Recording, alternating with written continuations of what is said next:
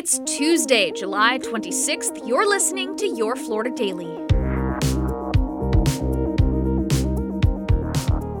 I'm Katrina Scales. Ghislaine Maxwell is back in Florida. The convicted sex trafficker was transferred to a low security prison in Tallahassee to serve out a 20 year prison sentence for helping Jeffrey Epstein sexually abuse underage girls. Maxwell has complained about her treatment at the New York City jail where she was living previously. According to an inmate handbook, FCI Tallahassee offers inmates a wide range of activities and classes, including painting, music, sports, and yoga.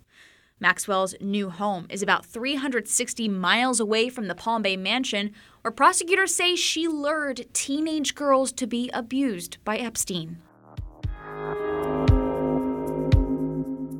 Two men from Miami are facing charges after authorities say they found an endangered key deer in their car during a traffic stop.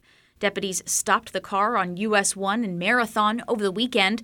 The men reportedly told deputies that they'd hit the deer and were taking it to a vet for treatment. But as law enforcement noted, key deer are only found in the lower Florida Keys and nowhere else in the world. The men are charged with animal cruelty and possessing an endangered species. Deputies say they hope the deer will make a full recovery. And a popular Disney theme park attraction is coming back after two years, but not without some changes. The Bibbidi Bobbidi Boutique provides styling and Disney costumes for kids to dress up.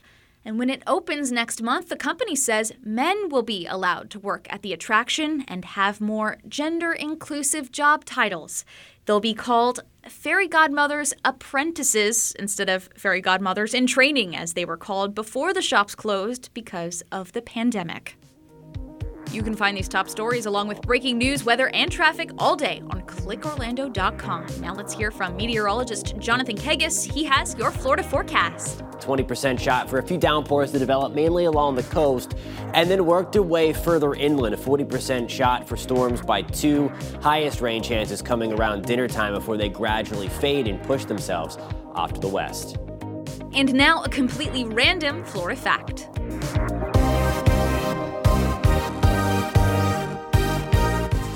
Florida is the only state to have an embassy in Washington, D.C. Well, technically, it's not an embassy for real, but it does perform many of the same functions that an embassy from a foreign country might.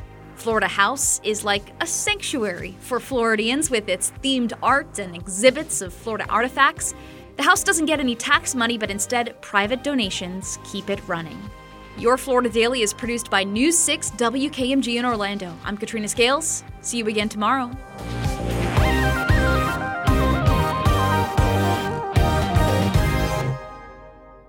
Hi, I'm Candace Campos. And I'm Lisa Bell. We're the hosts of Florida Foodie. It takes a lot to get your dinner on the table each and every day, and it has a huge impact on how we live, our economy, the environment, even politics. On Florida Foodie, we are talking with the chefs, farmers, CEOs, and small business owners who make their living feeding you, as well as the activists and community leaders working to ensure no one goes hungry. Join us every other Tuesday as we serve up some food for thought about what you eat.